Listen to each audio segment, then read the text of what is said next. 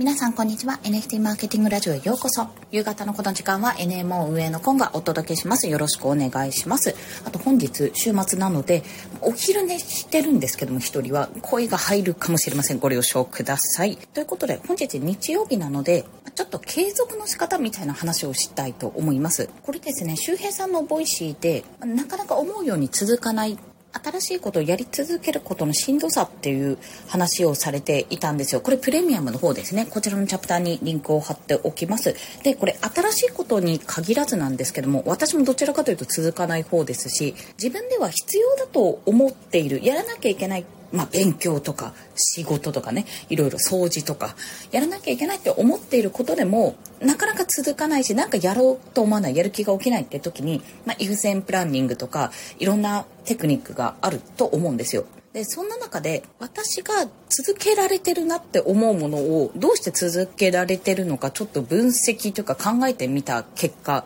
2つのポイントが出てきたんですね。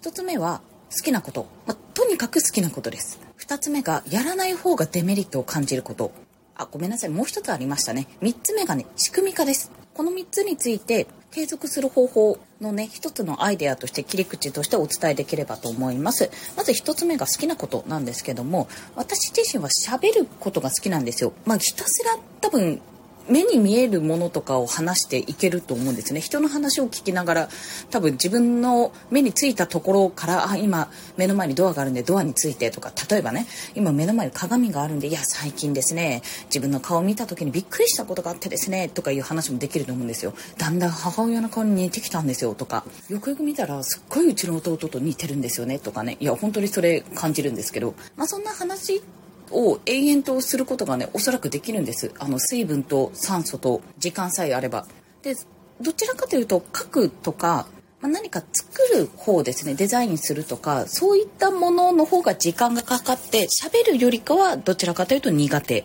なので Voicy もしくは音声配信スペースなどは続けられるんですね。こうやってやっぱり好きなことって皆さんあると思うんですけども同じやらなきゃいけないことの中でも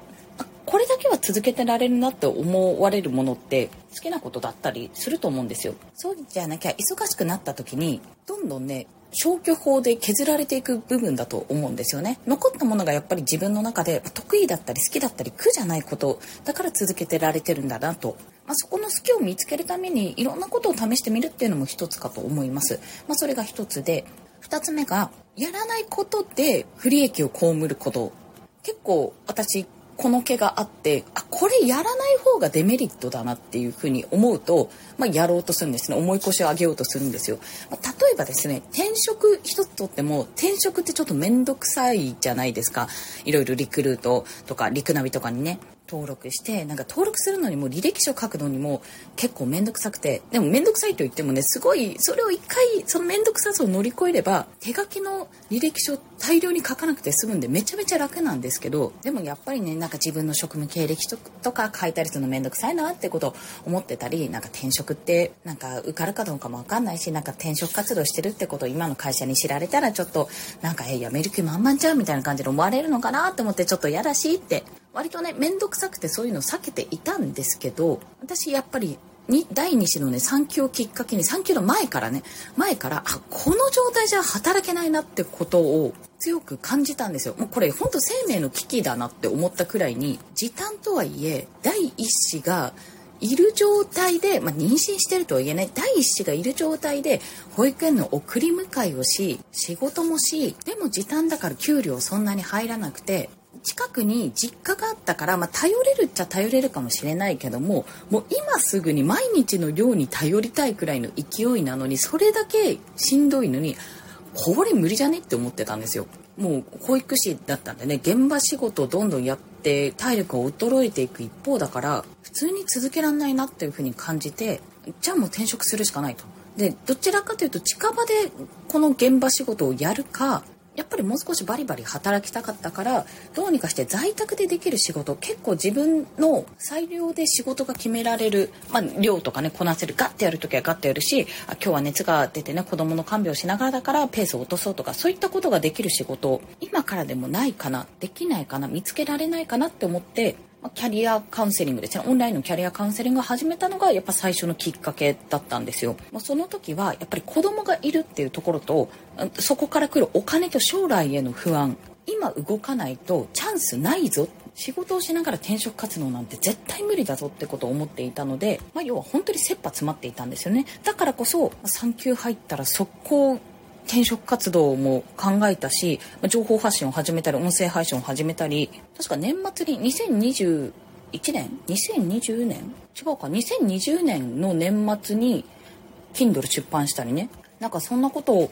とにかくやってたなっていう記憶があります。もう3年も前の話なんですねそう考えると。そんな風に何かを始めるきっかけだったりこれをしなきゃ絶対損をするある意味ね損得感情を考えてちゃんと割り切れるかどうかっていうのも一つのポイントになるのではないかと思っております。で最後に3つ目ですね。3つあったっていう3つ目。仕組み化です。やらなきゃいけないことが例えば私掃除掃除本当に苦手 苦手っていうか好きじゃないんですよ。なんか好きじゃないんです本当に。やるって思ったらタスクとしてやるんですけどもまあなんか組み込みたくないなって感じなんですがこの掃除一つをとっても単純に掃除全般が嫌いというわけじゃなくて何が嫌なのかを細分化してみる、まあ、自分の中で分析してみるんですよ。理由を。細分化してみてどこが嫌なのか。あじゃあとりあえず汚くなったら掃除機かけるっていうのを習慣化しよう。なんか汚れ目についた嫌だなって思ったら掃除機かける。とかやってみよう。そんな風にやり方一つで継続ってね多分できるものなんです。あもう一個大事なことあったわ。ツイッターまあツイッターっていうか今 X ですね。X の投稿が私本当に苦手で、まあ、文章を書くのが苦手というよりちゃんと書かなきゃいけないって思っていたんですよねちゃんとしたものを投稿しなきゃいけないっていう感覚リップだったらパッパパッパ返せるんですけど結構時間をかけてしまうのでなんか音声配信と比べるとすごく手が遠のいていたんですよ。で、これどうしようかってどうしたらいいかなって話をしていた時に、今ところの結論としては、NMO の中で、あの、有料のチャンネルの方で流している、今日のコンさんの手動 NFT ニュースまとめっていうのがあるんですよ。私が朝見て、